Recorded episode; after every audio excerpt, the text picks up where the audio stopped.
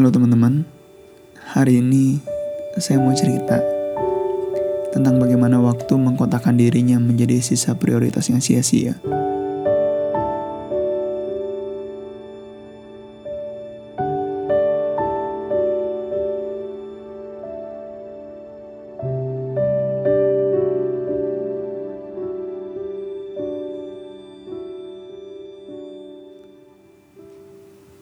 Pada akhirnya, kita adalah sisa yang sia-sia untuk sebagian manusia.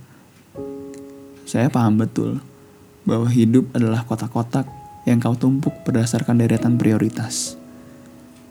Tinggal bagaimana seorang manusia mau mengurutkan yang mana yang satu, yang mana yang dua, yang mana yang tiga, dan yang mana yang sia-sia.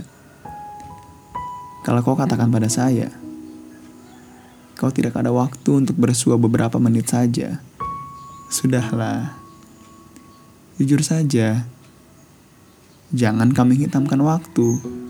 Mereka berjalan begitu adanya, terus maju, dan segitu-segitu saja. Memangnya, pernah kau lihat angka di jam dinding segi delapan warna abu-abumu bertambah angkanya? Jadi 13 begitu? Mana pernah? Namanya manusia, ya wajar jika prioritasnya berganti.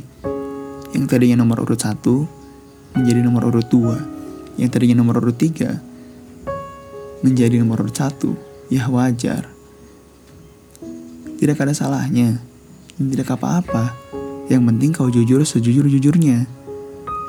Tapi pertanyaannya, saya ini ada di nomor urut berapa?